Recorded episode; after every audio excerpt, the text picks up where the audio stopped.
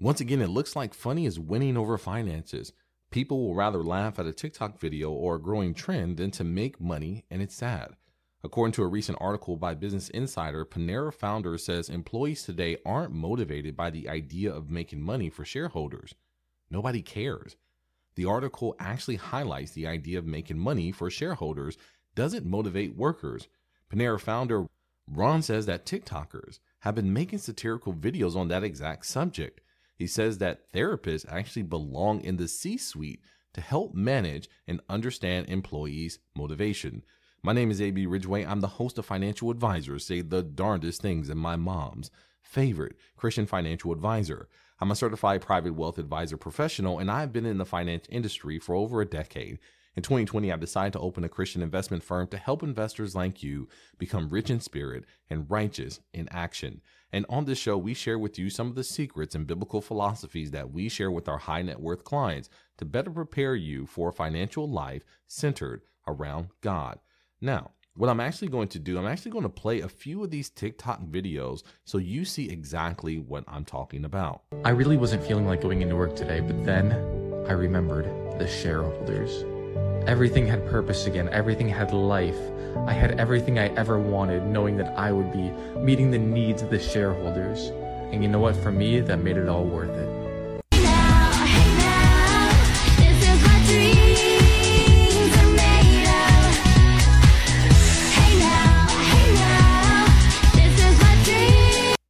like I said, they're cute, they're funny, you know, they, you know, I, I didn't laugh, but um, everybody's been there. It's, it's, relatable, right? We've all been in that situation where we're trying to get up in the morning and we're trying to get motivated to go to work. It's funny. But let's go back to the problem here. The problem is that they don't want to work because they feel that working harder is going to only profit someone other than themselves. And us as humans, we are very selfish. We always want to know what's in it for me. What's everybody's favorite radio station? WIIFM, right? What's in it for me? We want to tune in to how can I profit? Even you listening to this video, how can I benefit from listening to AB Ridgeway? Not necessarily, I'm going to listen because it's some good information. It's like, what can I do with this information so I can make more money? And I definitely understand that, right? So let's go back to the article real quickly here before I touch on a few solutions that you can have. If you listen here, I'm actually going to give you an option that's actually going to be a win win for everyone. Shareholders do better, you work harder, and you make more money. And I'm not talking about working overtime either. So, just as a little refresher, TikTok says that there's no reason to get to work and work hard. And then the shareholders and the CEO are saying that we need therapists to help people cope with the idea that they're not making money. That's a lose lose situation. Let's talk about the win win. Now, the employee stock purchase plan is my solution.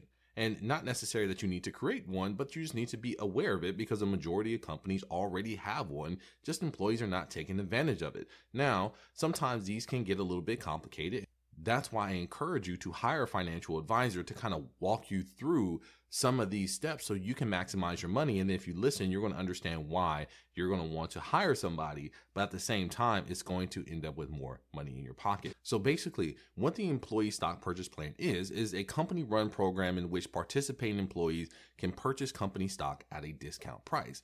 So let me give you an example. What if I told you I would sell you a crisp $100 bill for $85. What would you say? Everybody would take it, right? All the time. Well, that's how the employee stock purchase plan works in a company. They sell their company stock at a discount, usually sometimes 5 to 10%, but can go all the way up to 15% in some companies. But you have to check with the HR department and your company plan, obviously. This usually can be found in your company's contract that's why we have to know what we're signing up for, people. Even when we get jobs, those are contracts. That is a contract between you and your company. You need to know your rights within that company, right? And your employee stock purchase plan may be one of those rights to purchase company stocks at a discount. Now, I think going into detail about the tax implications, ordinary income versus capital gains, maybe outside the scope of this video. Once again, that's something you want to discuss with your financial advisor. But today we're going to focus really on the bare basics because I want you to get a good idea of what you're actually participating in. So, what I really want you to take away from this conversation is to understand that there is a way that you can profit from the work that you do with your company. Now, technically, if you're participating in the employee stock purchase plan, When you work hard and the company does better, you what?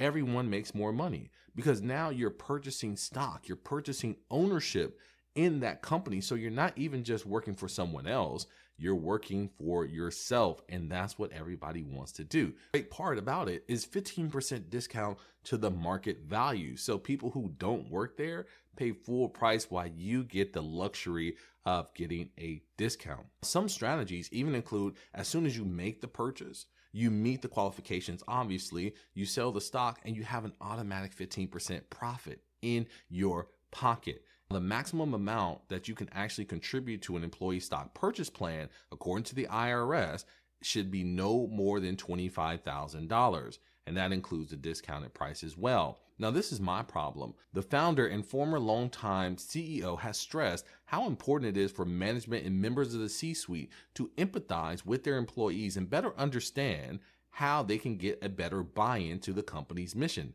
He states no employee ever wakes up and says, I'm so excited, I made another penny a share today for Panera shareholders.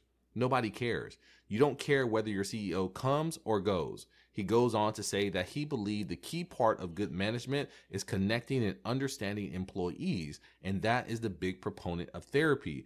So once again, he's talking about how to make you feel better about your bad situation instead of changing what they're complaining about, which is the idea I don't want to keep making money for other people without the opportunity to make money for myself. But the opportunities are there. We're just not taught how to get them. Almost in this case, the CEO doesn't say, Hey, if you want a share in the profits of this company, we have a program where you can get up to 15% or 12% or whatever it is, a discount on the stocks if you truly have faith in where you work. Now, if you feel that your company is not going to prosper and it's not a good company to work for, then you know go on to a different job. But if you love your company, you know what goes on, then you have a chance to participate. Now, this comes with one caveat.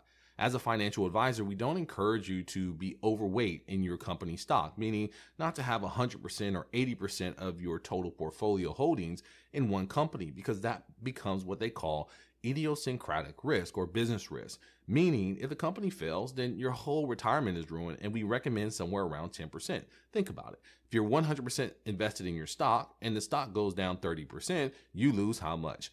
30%. But if you're spread out among a thousand companies and even one of your companies goes bankrupt, it doesn't pull down your whole portfolio as much as it would with someone with concentration risk right? Idiosyncratic risk, business risk, concentration risk, they're all pretty much the same idea. Now, once again, this is just a great opportunity. If you have the right strategies, you can increase your annual cash flow. You can go in, get granted the stock at a 15% discount. As soon as you have the stock, you can sell it, and boom, you already have a profit. You have some increased cash flow for your participation. Now, obviously, there are some risks that's going to be involved, but you can do a company quick sale, as I talked about before. But once again, this is a conversation you can have with your financial advisor. Say, okay, how much money can I participate? How much do I have for my bills? But once again, you have to be able to qualify. Now, I'm to leave you with this as we close.